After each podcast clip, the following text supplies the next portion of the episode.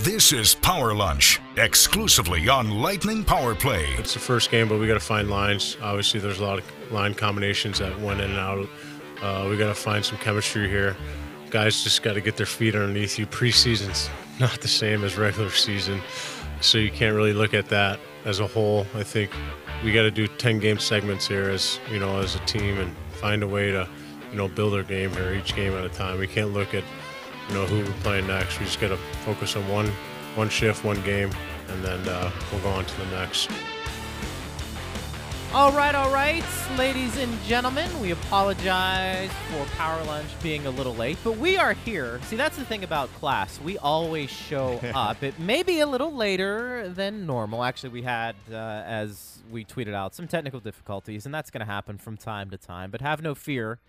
Power Lunch is here. I am Greg Linelli, along with Dave Mishkin, who is in Detroit, and Steve Yeah. Ersnick, our producer. Dave, I, I think out of everything we need to discuss today, there's some hard hitting topics we need to get to. There's a couple that I want to get to right off the bat. One, how did you pack?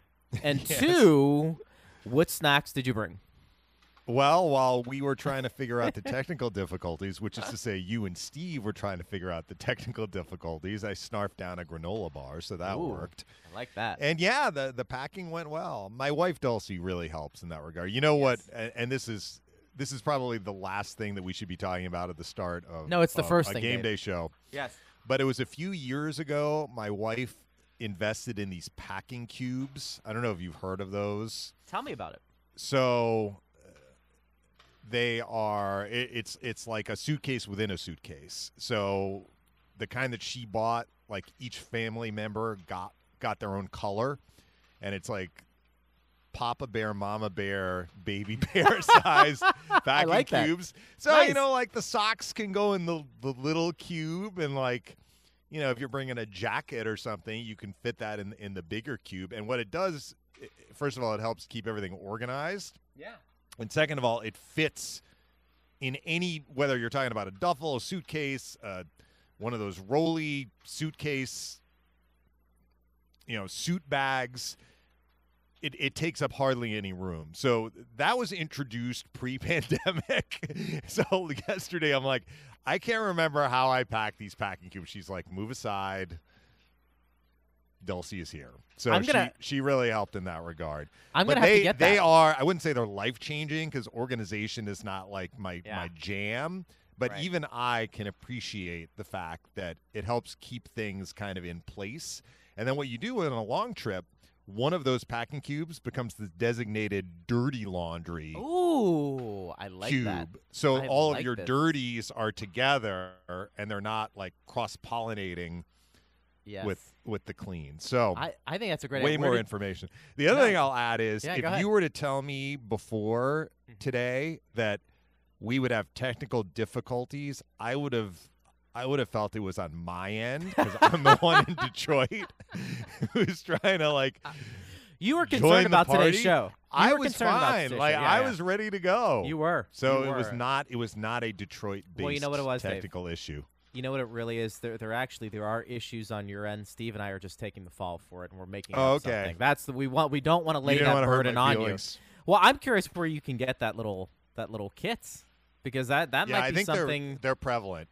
All right, I'm gonna, I'm gonna have to check yeah. that out. Well, that's good to know. You can That's you can uh, you can Google packing cubes. I think that's what they're called. right. They're not really Well- cubes, but like if there's nothing in it, you know, it basically rolls up into nothing. So So you know, and you want to talk about just being a professional, Dave, and just a tremendous segue into the Lightning. You know who needs one of those packing cubes would be Andrej Sustr. yes, I mean, let's talk about this, Andrej Sustr. So uh, yesterday, I was um, you know getting set to do my Lightning report, which I do typically at night, and uh, you kind of wait for breaking news. And you know, you had noticed on Twitter with uh, Joe and, and Bernsey and Eric and Ed, oh, the beat reporters started coming out with you know Bogosian wasn't at practice. There really wasn't an update on his status, and then it was going to be interesting because the Lightning at the time, you know, as we know, only carried five defensemen on their roster. So immediately you're thinking, okay, well, how long is Bogosian going to be out, and who would be that next defenseman if an injury occurs. Now, some of that might have to do with righty lefty, some of it might have to do with contracts, although I Yeah. think the contract maybe is, is less prevalent in this case than it is maybe righty lefty combination with Bogosian uh, being a righty defenseman. Nonetheless, Dave, we find out today that he is going to be out four to six weeks, meaning Zach Bogosian, with a lower body injury. Now, apparently hurt during the Lightning's loss to the Penguins, and which was not obvious. It wasn't I obvious. I did not notice that he got hurt. It wasn't. And, you know, look, the Lightning were trying to pull the goaltender at the end. I mean, they were pulling the goaltender at the end and, and offensively trying to get back into the game. So uh, Bogosian could have been not on the ice during that time. We might not have known if, if that was the case because the Lightning at that point are, are going all offense and they've got other defensemen they'd go to in a situation like that. But let's start with Bogosian being out, Dave, and then we'll get to Sustr because you and I had talked about Sustr in the preseason, and there was a lot made about him getting maybe another opportunity in the National Hockey League, his work over in the KHL, how maybe he uh, took his fitness to another level, his eating to another level, and feels like he's faster. We'll get on him in just a second. I like that expression. He took his eating to another level.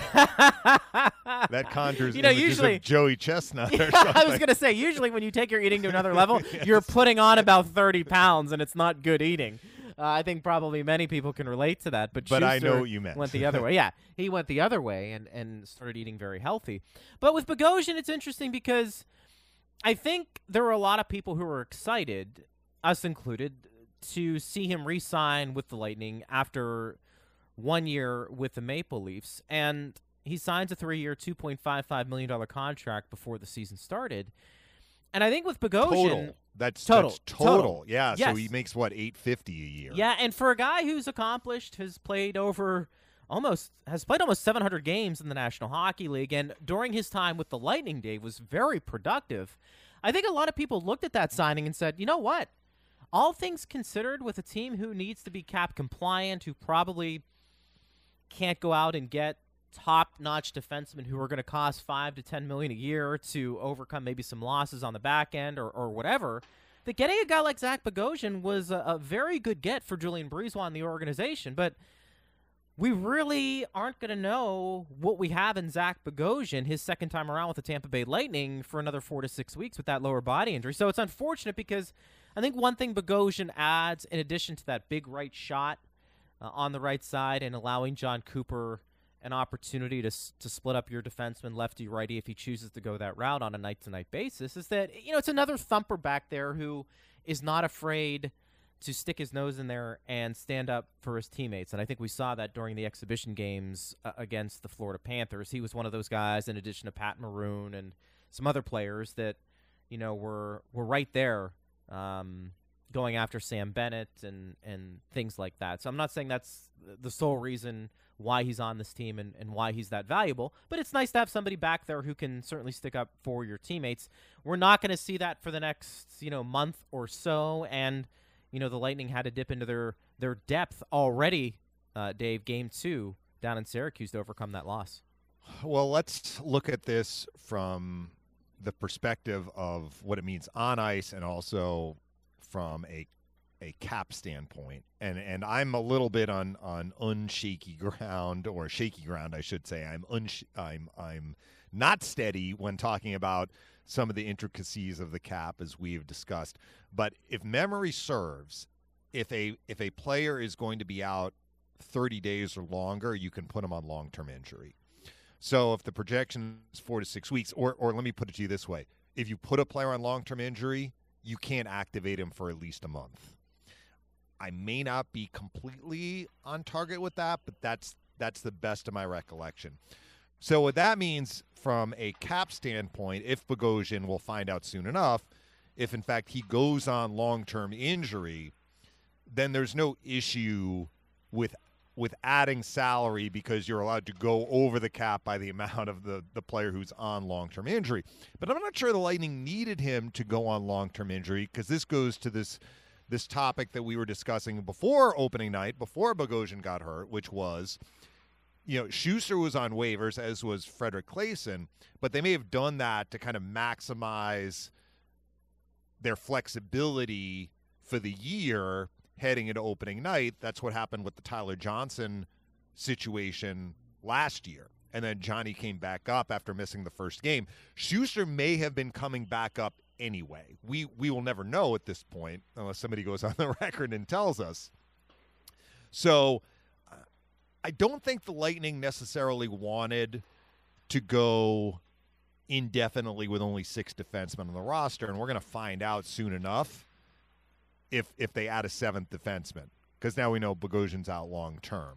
Yes. And if they do, then I think that may have that may have been possible only if Bogosian was on long term injury. But I, I, guess I'm uncertain if we would be even if Bogosian were healthy, so the Lightning could have 7D. And this was about like the opening night cap number. But now that he is hurt, and if he goes on long term injury, now you have some flexibility to bring up Sustr and maybe another defenseman too, if you want to go at least in, in the short term with seven defensemen until Cal Foote can come back. And by the way, I'm I'm watching the the extras skate and and Foote is out there in a red no contact jersey. So as we've said, you know, uh, finger surgery, he can skate. That's not going to affect his ability to to get out on the ice and and keep his conditioning up. But until the finger is completely healed, we're not going to see him in game action. Right. So he's still in that red no contact jersey. So that's that's the cap side of it. And again, I, what I just said, I'm not sure I, I added any clarity except to say that if Bogosian in fact joins Seabrook on long-term injury, that I believe will mean that the Lightning could call up another defenseman. So at the very least, they have seven. Because as we've discussed, if a defenseman gets hurt in warm-ups and you only have six, then you're stuck. You got to play with five. Katchouk was practicing on the back end, I think, yesterday. Right, and you know, I don't think that that would be that would be necessarily the direction the Lightning. Can they get Brian Boyle? Can they trade yeah. for Brian Boyle, Dave? now that would that was that was certainly a luxury, and that would yeah. happen in game. Like yes, the Lightning had correct. six defensemen in a game. Somebody got Yeah. hurt, and they'd say, "Okay, Boyle, go take some shifts on Right. D." And he could I'm not sure if we're going to see that with this iteration of the Lightning lineup. But Yes. now let's get to the on ice part. So they do miss Bogosian's physicality, his snarl, his willingness to fight. He's got a big shot. But I think we mentioned, Greg, like Sustr did well in preseason. He looked like he slotted in.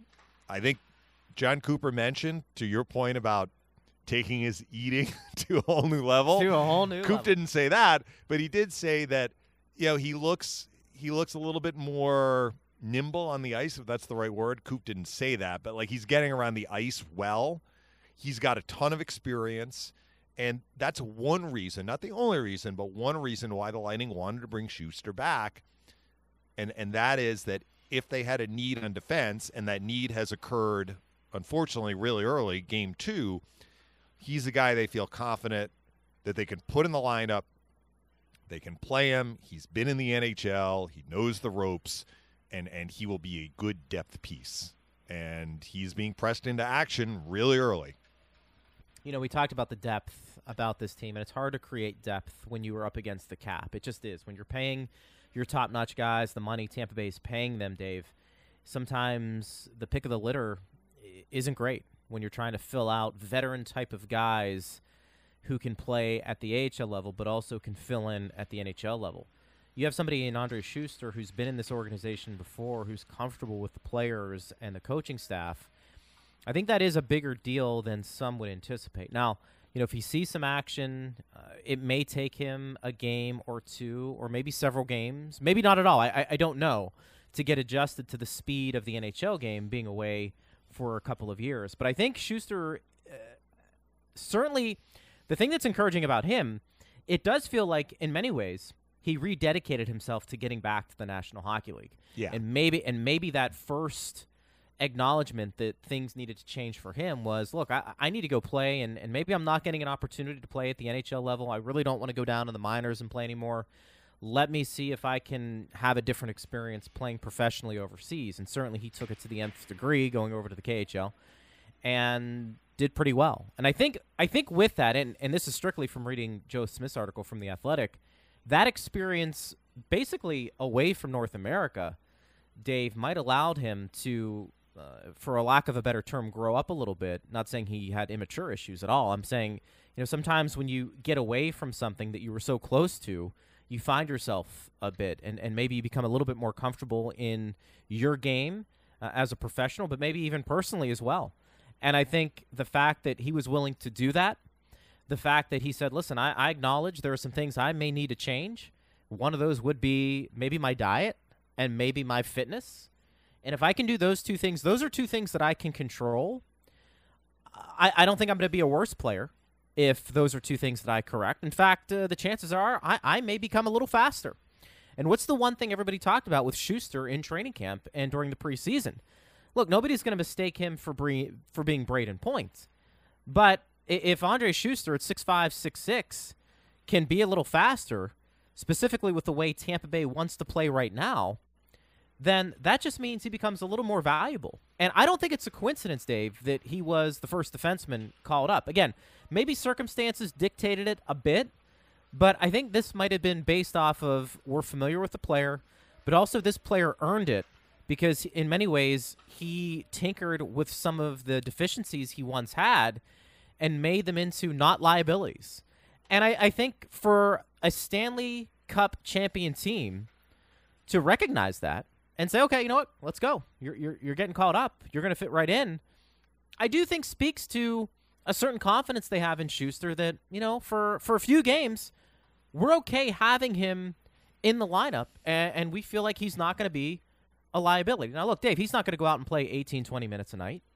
But if he's somebody that can come in, I would assume, and plays 10 to 13 and just keeps it really simple, I'm okay with that.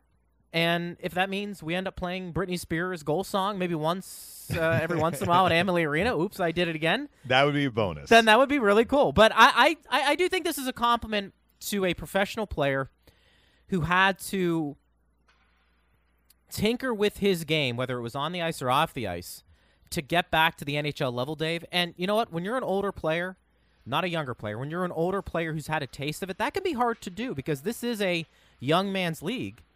And I, I give credit to Andrej Sustr for getting himself in a position where he's gotten another chance at the, the highest level, which is the NHL. It's not always easy to do, and I, I, think he deserves some credit to get back to this point. We'll see how he performs, and ultimately, Dave, that's how he'll be judged.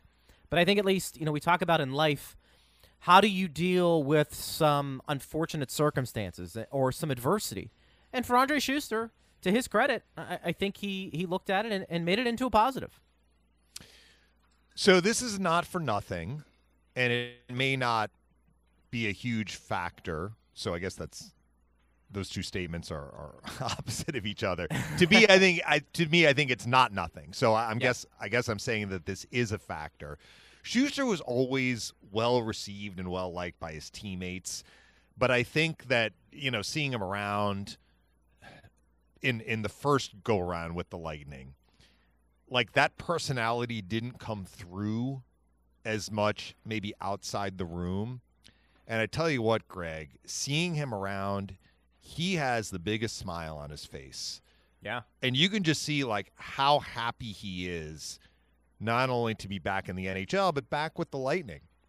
And maybe you say, well, you know, being happy to to be in a certain location maybe is separate from how you are actually going to perform on the ice. But but that's that's why I said that. I, I I don't think it's for nothing. I think that that does matter, and he has he has an aura of joy around him. That's that's the way I would put it. I mean, I've seen him face to face a couple of times. We're not we're not quite as segregated as we were last year, and certainly right after the pandemic hit. It's not like I'm I'm going in the locker room, but you know I've seen him around a couple of times, and he just he is so happy to be where he is right now. Yeah, and that's great for him, but I think it also could be really good for the Lightning. So again, I'm not putting I'm not putting all of my chips in the, in that corner.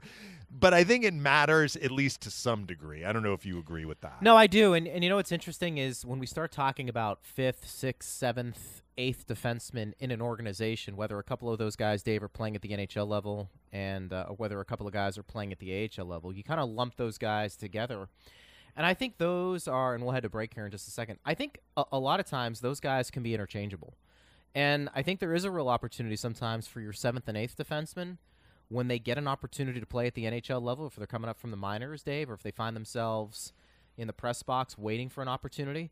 I think if they play well, there is an opportunity for them to get extended playing time because I don't think Zach Bogosian signs for his deal with three years, and it's very affordable. And while Zach Bogosian certainly was a big part of what Tampa Bay accomplished a couple of years ago, I, I think because of where he is in that contract that he did sign, while length is to his advantage, it's not like he's making a ton. Where if he ended up being your seventh defenseman, you wouldn't sit there and say, "Boy, I'm I'm really scratching myself or kicking myself in the head because Zach Bogosian is finding himself uh, in the press box." I, I think there's an opportunity there and I think that's like that for every team. When you start talking about your sixth and seventh and eighth defensemen, I think those guys can be interchangeable. And so while I think it's it's great that Sustr got himself in a position to come back, I'm going to tell you right now, if the team takes off and starts winning and they're playing some good hockey and Sustr's a part of that, Dave, it's going to be tough to take him out of the lineup. And I think this is where you want that internal competition, whether it's in the bottom six or in the, the bottom four of your um, depth on defense, meaning your sixth, seventh, eighth defenseman – that's really positive. And I think this is an opportunity for Sustr early in the season to showcase what he can do and that he's here to stay. And we'll see well, if he takes advantage of that. I, and we'll we'll break here, but at four to six weeks for Bogosian and Foote still in a red contact jersey, he's not going to be facing competition from either one of those guys. So it's up to him to show what he can do. Correct. So Correct. he stays. It's it's his own internal competition, and I think that's probably the way for now. Anyway, for now. We'll take a break. We'll come back. Glad you're with us. We had some technical glitches, but we are back here, and we appreciate you guys hanging with us. He is Dave Mishkin live in Detroit. I am Greg Linelli. Uh, I am in parts unknown. I can't disclose where I am, but I am here talking on a mic, and Steve Ersnick is here as well. We appreciate you listening. We'll get to some questions when we return. What type of performance are you expecting tonight in Detroit? Back after this on Lightning Power Play. This is Power Lunch, exclusively on Lightning Power Play on the iHeartRadio app.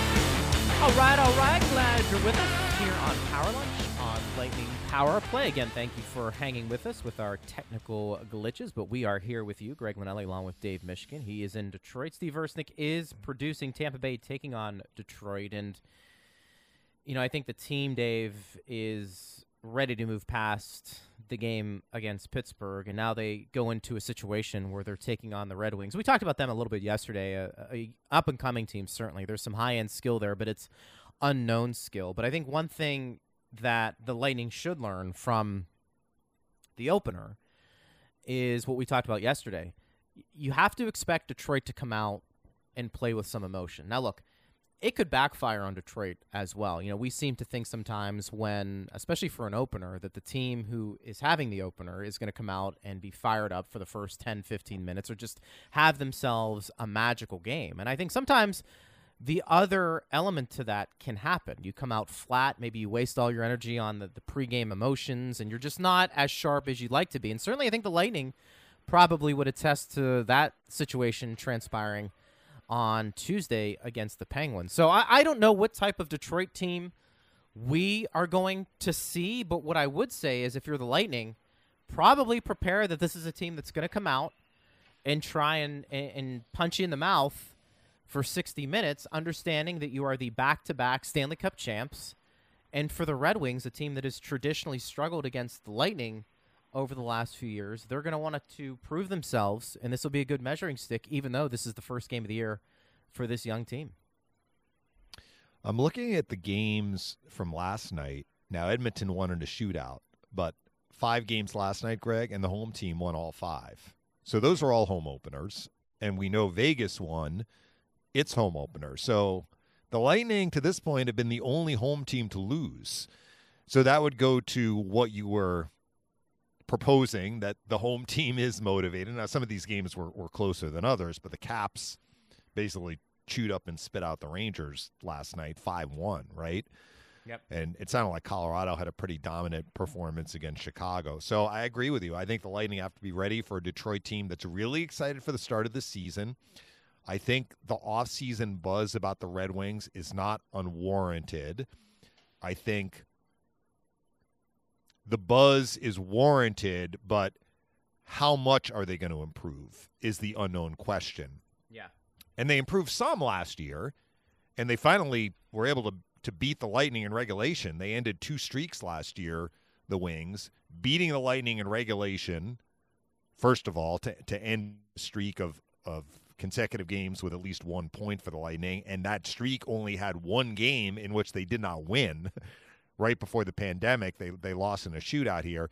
And then the other streak was consecutive home wins by the Lightning, which Detroit ended last year. But, you know, that aside, they had some injury issues last year. I mean, Bertuzzi was out most of the year. Danny DeKeyser is healthy now, and and hearing the the players and, and Jeff Blashill talk after their morning skate this morning, and DeKeyser was one of the players who came out and, and talk like he is healthy now.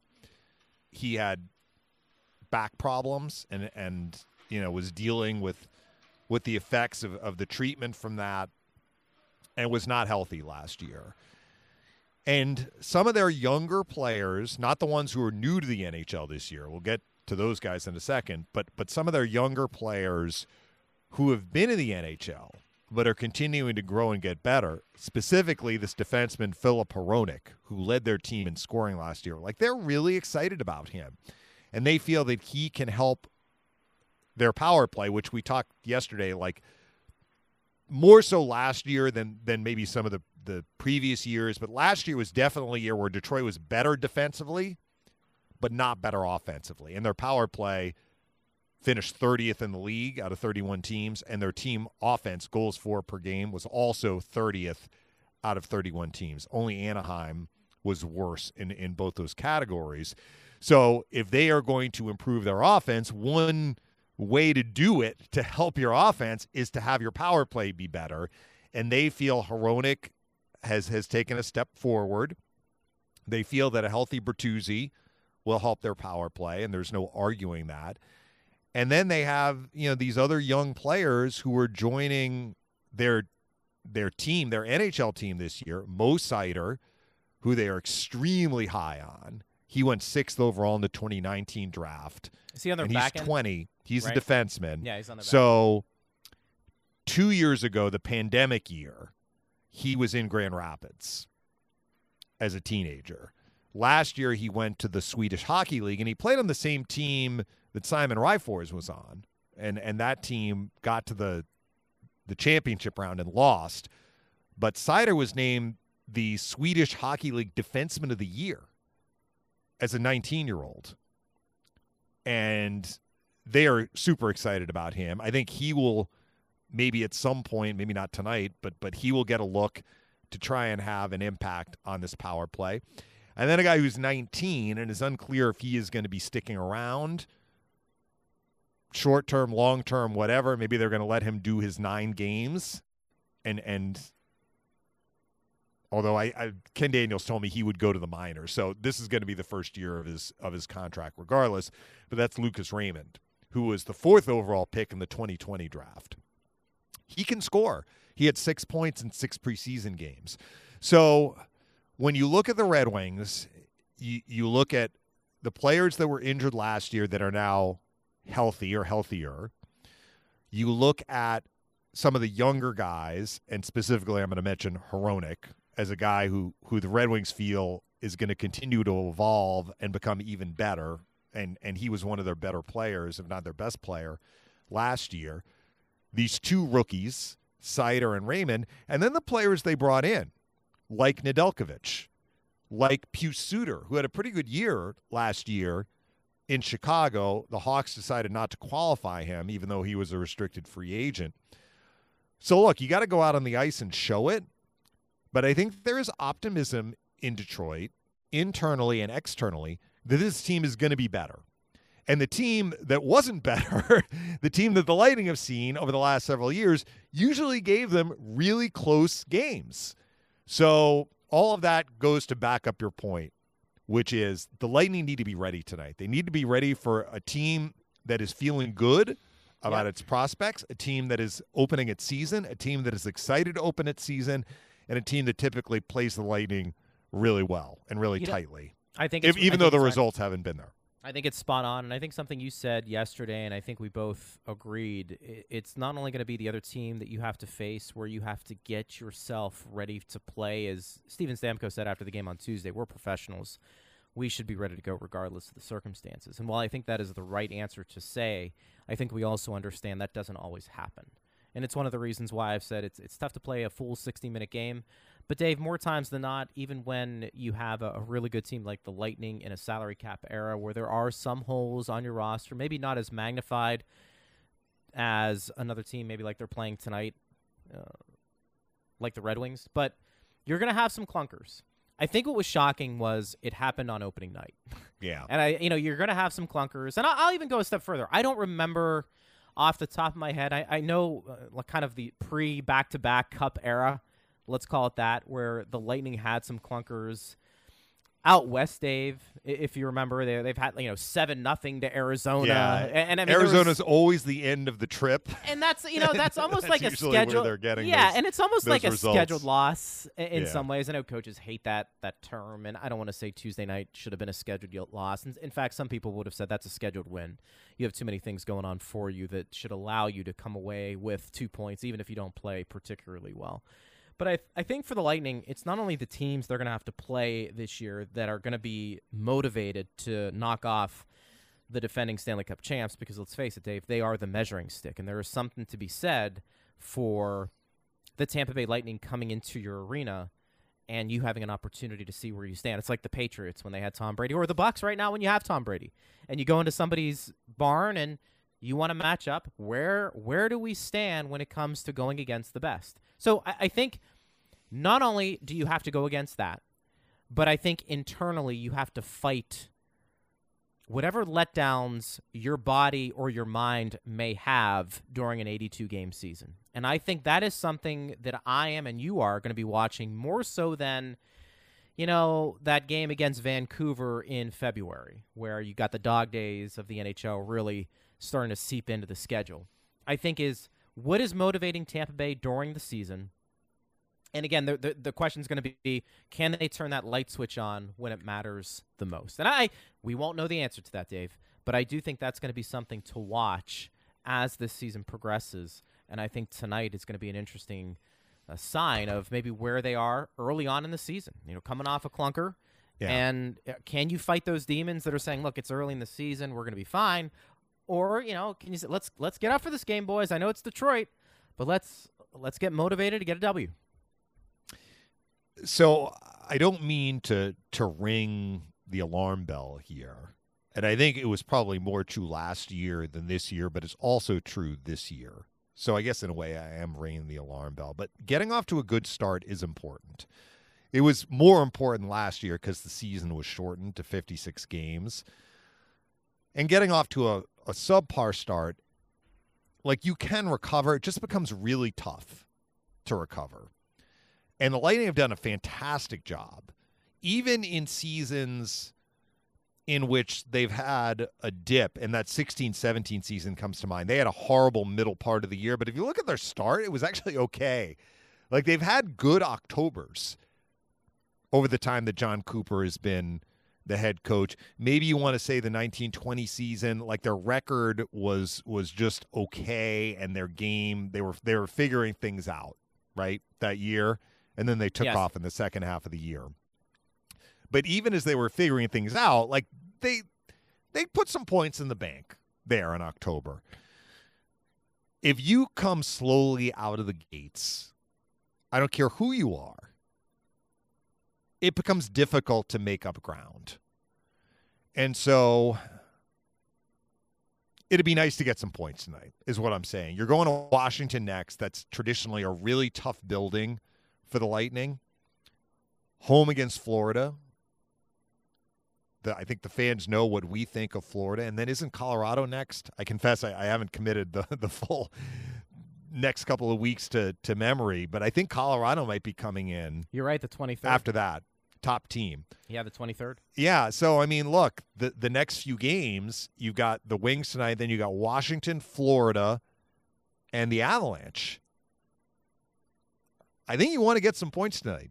Yeah, you know, I always um, I always chuckle because I, I Dave, I think we try not to be hyperbolic in our. And I'm trying not to be hyperbolic, but I think No, the math, the math It makes is sense. is fairly straightforward on this. It is, and you know, there, Rare been a lot for of people- teams two like two months into the season, if you're way down in the standings, it's rare for teams to to cobble their way up. The Blues did it the year they won the Stanley Cup, but that was a notable exception. I'm not suggesting the Lightning are going to be at the bottom of the standings as we as we round the, the corner from November into December, but you don't want to put yourself in a position to to have to try and make up ground this early. You know, it's it's an interesting point because there are a lot of people. When I say a lot of people, there will be a lot of people who cover sports in general, and they'll say it's not how you start; it's how you finish. And I I, I think that's a cute saying, and I, I think in a lot of instances I, I agree with it. Would you rather be playing well late in the Right. season?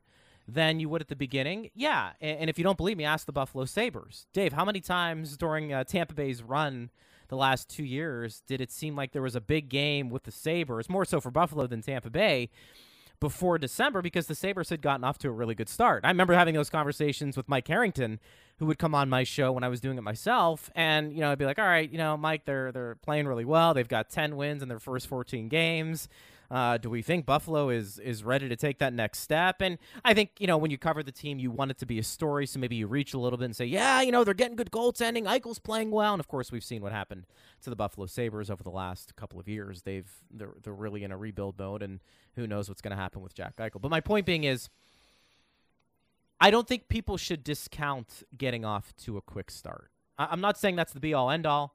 I I think like a team, a team like the Tampa Bay Lightning, there's enough talent there where if they come out of the gates and they struggle a bit, even in a salary cap era where there's a lot of parity and there's a lot of three point games, I think we think the Tampa Bay Lightning are going to pick up more wins than losses throughout a season. But that being said, I don't want to discount some team gobbling up a bunch of points early on because what that does is that allows you uh, some cushion if Yeah. you do go through a tough spell uh, later in the season. And look, we have seen the Lightning not play their best towards the end of the regular season, and then the light switch goes on, and they're a team that can that can play really well, and of course do what they did over the last two years, winning the Stanley Cup. So I, I- think maybe Tampa Bay is slightly different, but again, I, I think your point is is well taken. I, I'd like to see the Lightning, particularly against the teams they they're supposed to quote unquote beat, have good showings there and try and pile up some points. And I think give yourself some confidence because, as we said yesterday, and I think it, it's going to take some time for people to, to understand this. While the core is the same, the team is different. And I, I think that is finding your own identity this year with this team is going to be different than last year. As we said before, say what you want about the third line and how some of those players looked in the preseason.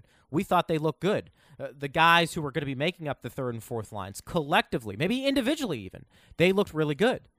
But nobody is going to mistake in them, Dave, at least right off the bat, replacing the Yanni Gourde line, who was so good and so dangerous, whether it was offensively or defensively, that they really changed the complexion of games when it mattered the most. We're not there yet with this Lightning team. I think there is the ingredients for that to happen. But, Dave, that might take, honestly, the whole season for Jon Cooper to find what he's looking for. I think we hope that's going to happen sooner rather than later. And like I said before, there are some pieces there that make a lot of sense for that to happen. But I think if you thought coming right out of the gates, everybody would be clicking, you probably were too optimistic. And logic would say, yeah, there's some good pieces for those third and fourth lines, but now you have to mesh them together, Dave, to find a cohesive unit. And that just may take some time. But until you get to that point, you do want to try and get some wins along the way. And then once those third and fourth lines start to find their identity, that's when you really are going to see, I think, this team start to take take off and, and even find an owned identity of their own. Well, we don't know if that is exactly how it's going to unfold. Maybe maybe some of the the bottom six forwards will have a huge game tonight, and and they will be They the could. difference between the Lightning getting points and not getting points. But if it's going to take some time for the Lightning to find some cohesiveness, in the bottom six, that means that the onus is on the guys in the top six. Yes. The guys who are who are not new to the team or to the system or or to their line mates to do a lot more than what we saw on Tuesday against Pittsburgh. Uh, I Exactly. think I that's think it's a a fairly point. obvious statement. Uh, I'll close with this before Yes, we have to break. Going back to your point about, you know, a win late in the season maybe counts more than a win early in the season in terms of like building your game for the playoffs. Bob Hartley, who has won a Stanley Cup with with Colorado and has been a very successful coach, he was he was the coach in Hershey when when I was there as a broadcaster, at least for two of the years I was there, and you know that that team that that he took over the first year won the championship Calder Cup, and he always had an expression, and he'd say it in his French accent, of course. He's like, two points in October count the same as two points in March," and he's right. Like They are. they count the same. So if you can get points early, get them. See, that's unfair for Bob Hartley to say that because was Eric Fehr there scoring goals for him at the same time? Eric Fehr was there not at the same time as Hartley or as me. He arrived after both of us Hey, had Dave, left. all he did was score big goals. I know. And if you didn't believe him, just ask him. Because he'd let you know that that's uh, he would a score. He line. scored against Pittsburgh quite a bit, didn't he? And then he scored with Pittsburgh. I was going to say he scored for the Penguins in that, Yeah. that run when they beat the Sharks uh, in the Stanley Cup final. So that was uh, I always joke about that. We've got some tweets coming in. We want to get to those when we return. I am Greg Linnelli along with Dave Mishkin. Steve Ersnick is your producer. And if you're thinking, why are these guys talking in the one o'clock hour instead of the noon hour? It's just because we had some technical difficulties. Dave needed to get his snacks in order, so we delayed the show an hour. No, no, we had some technical Untrue. difficulties. We had some technical Untrue. difficulties, but we are good right now. And of course, we'll be back in the saddle doing it again tomorrow, noon to one. We got one more segment. We're going to take some questions when we return on Lightning Power Play. This is Power Lunch, exclusively on Lightning Power Play on the iHeartRadio app. We are back. Greg Linnelli with you, along with my partner every single day, Dave Mishkin. He's the radio voice of the Lightning, of course. Steve Ersnick is our producer. Get those questions in at Bolts Radio. Tampa Bay getting set to take on Detroit. You know, Dave, before we get back into hockey talk, what's been interesting the last couple of days for me, it's been like an infirmary at my house. Both my daughters have been under the weather, and uh, the youngest one is back uh, today. The oldest one, I think, will be back ready to go tomorrow. Mhm. But you know, during this time, I, I've had to be like the Yeah. the, te- the teacher as well. In addition, Oh, to I thought a- you're going to say you've had to dodge landmines so you don't get sick Well, you know, because your point, voice. how do I you sound? need that. You ne- need that to be operating. do I sound pretty good? I think you do, but you All need right. it to be operating at 100 percent Listen, effectiveness, right? As you know, with kids, I, I, I'm curious about that because you, a, a little more unique position than I am because you are the radio voice of the Tampa Bay Lightning. When when you had some, your kids would get sick at home. Did you take any Mhm. more precautions when you were calling games during the season, just so you didn't, you know, come down with whatever they did that would keep you from maybe calling the games? Yeah. Did I- that ever I happen? Seem, so generally, I, I feel like uh, under normal circumstances, I get what we'll call a cold two, maybe three times a year, and some are worse than others. So maybe Yeah. it's it's a little bit more than that, but but some of the others I'm, I'm able to shake off with with very little like effect to to how I'm able to function. Others, you know, you're definitely going into a broadcast with a sore throat or completely stuffed up. Right. And I'm not sure if I remember how I got them. I think the rigors of traveling is probably more the culprit than Yeah. Catching something from my kids. But I, I will say this in the minors, and and just to paint a picture for for the folks in the minors, I was not only broadcasting, I was also handling all of like the media relations, PR, etc. So the hours in the office were on top of calling games and traveling by bus. Hmm. And so the season is a grind for for broadcasters who have that particular role, and most of the minor league broadcasters, Most of them do. at least in the U.S., do.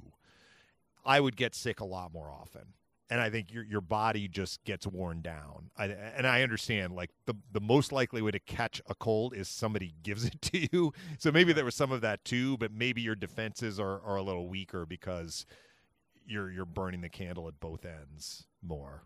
It's a grind. You But know, knock on wood, like Yeah. last year, and maybe because I wasn't traveling, I can't remember that I got sick once.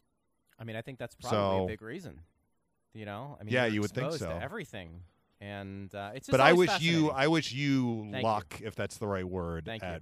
At avoiding whatever your kids Yes. got and I hope they they feel better both of them soon. Yes, well, you're you're a kind man, and I, I appreciate that, and we'll just see how it plays out. If I can't talk tomorrow, folks, you'll know why. No, but I think I think we'll be okay. I want to get some questions here that are coming in from our fan base, Dave, and yes, they are our fan base because they're here with us every single day. This one comes from at tenaciously Lee. I love these names. You know me. I almost I almost get a chuckle just reading the names than I do uh, the questions. He says, "What are the things that stood out to you?" that need to be cleaned up the most from the other night? What's a bright spot from last night or a couple of nights ago, as he said? Well, the first part we could do a show on and maybe we did. The second part would be a fraction of a show. I mean, there really weren't many bright spots. yeah. I spoke with Paul Kennedy who did a great job emceeing the banner raising. He did fantastic. And I, I told him, you know, I think you might have been the number one star. Ooh. the other night. That's right. I mean, Coop said Vasilevskiy was was the only player that he could think of, and even like by Vasi standards, you know, he had the he had the turnover on the first goal. It was it was a tough night for the Lightning. Tough night for the Lightning. Tough night to find any bright spots, but it's one game, so let's see if they improve tonight. Order of importance at the top of the list in terms of like what do they need to improve upon? Uh, Compete urgency. I mean, that's what we heard from from the players, and I had some other things that that we talked about the day after that first game. So Wednesday, yesterday's show, like they didn't execute well, they didn't pass the puck well, they didn't get enough shots to the net.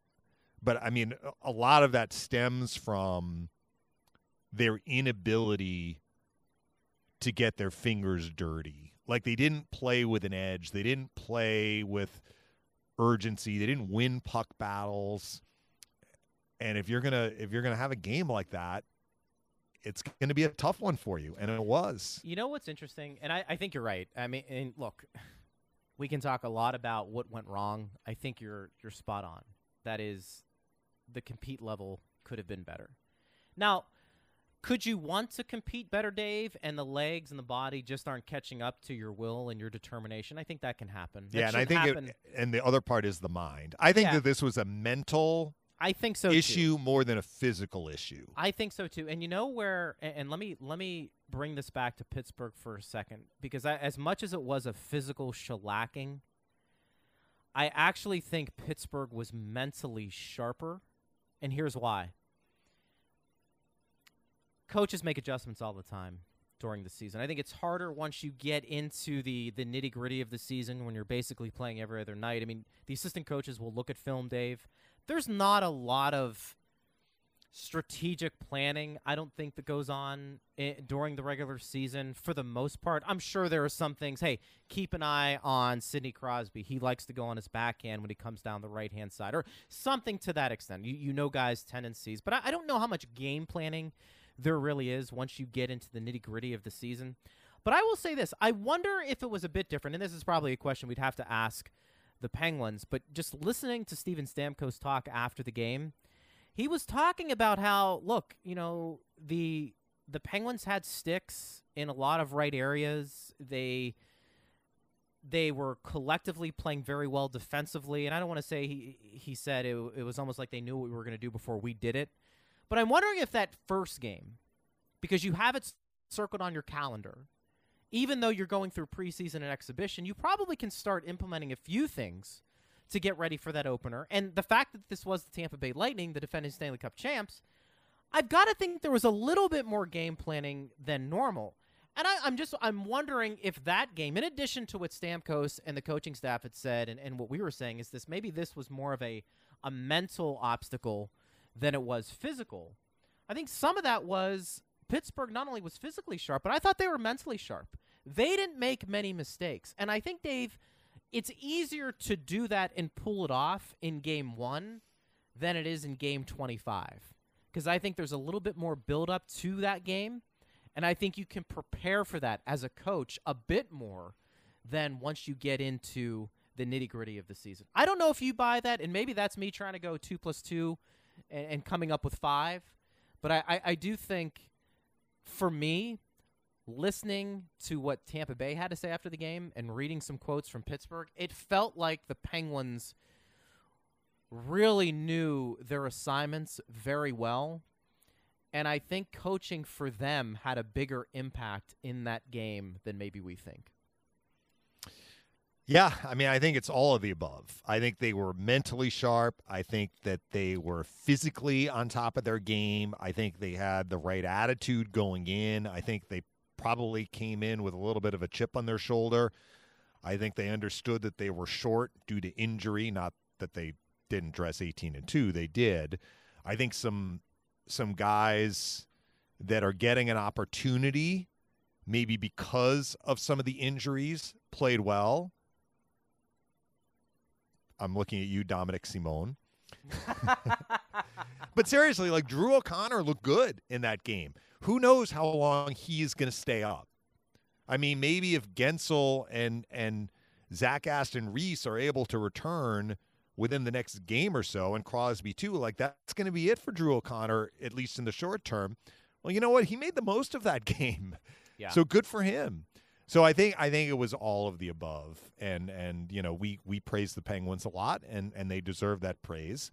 But we'll see how they do tonight against the Panthers, and we'll see how Yeah. the Lightning do against Pittsburgh when the teams meet later this month. I did want to mention this because I'm I'm seeing this from Erik Erlendsson. He got a question: Is Bogosian going on the LTIR?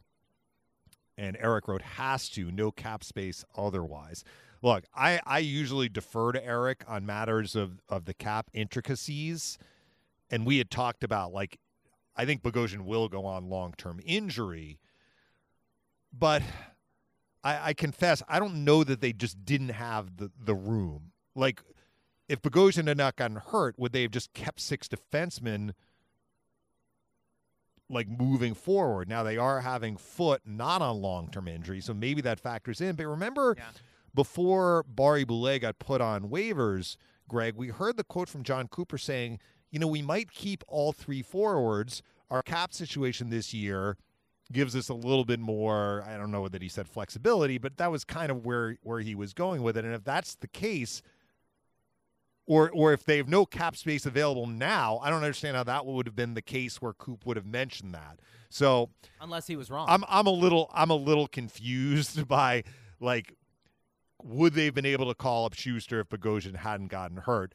But that point is now moot. Bogosian did get hurt, and if what Eric wrote is is true, and I, I think it's true even without reading it, that Bogo is going on the long term injury list, then there's no problem calling up Sustr. What we will learn though in subsequent days is if Foote is is not going to be returning soon, will the Lightning call up a seventh defenseman? And if they don't have the cap space, then the answer is no. If they do have the cap space, I, I still maintain like you are rolling the dice a little bit if you just carry six and that's it. Because we don't have a taxi squad situation this year, right? we don't. Where where your seventh defenseman might not be technically on your roster, but he's still like with the team in, in the locker room, right? Dave, are you surprised that we only have a couple? Are you surprised that went away? The You know, taxi long- squad? Yeah, as long as we're dealing with with these these issues, these are the pandemic. Yeah, and- well, and- these yeah, are not these are not COVID issues No, they related to the Lightning. they aren't. But I, I'm just I- I'm kind of curious. Just you know, we talk about the pressure these players have been on the last I don't couple think- of years. I don't think it's good for for players on a taxi squad for their development. I think it's Well- better like if you figure that players on a taxi squad are in between the NHL and the AHL, and maybe not for every player, but for for most players probably if they're on the taxi squad, that means that they're really close to the NHL. Like for most of these players, it is better for them to be playing. Unless it was a veteran, you, you'd almost have to make a stipulation. Unless it was a veteran. Uh, see, that, I, I, that's how I, I. Let's put it this way: for everything the players have gone through the last couple of years and the sacrifices they've had to make, I don't know how much of a reward that would be for an organization.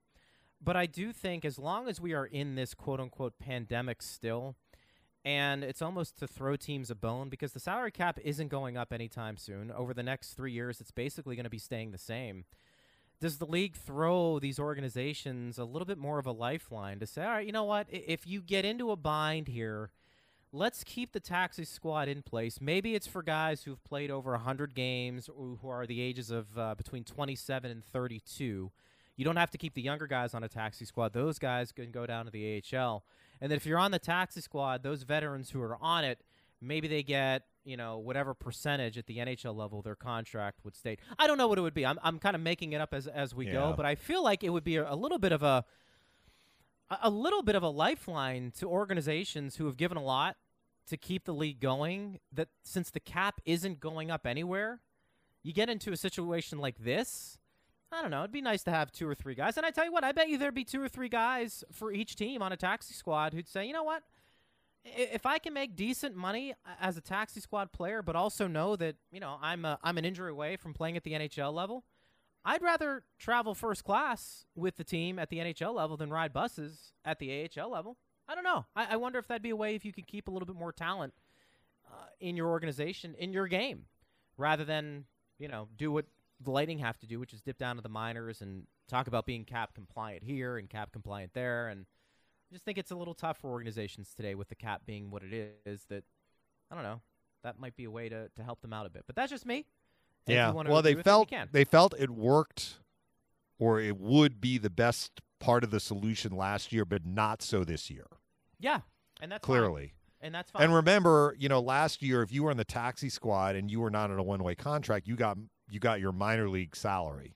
Yeah, and maybe maybe one way to tinker with that is th- you know there's a way maybe there's a pool where you get a little bit more than that. And and again, I I confess to not all the to know all the details, but I, I'm thinking that's an interesting point. Real quick, Al says, do you think 13 gets in tonight in place of seven?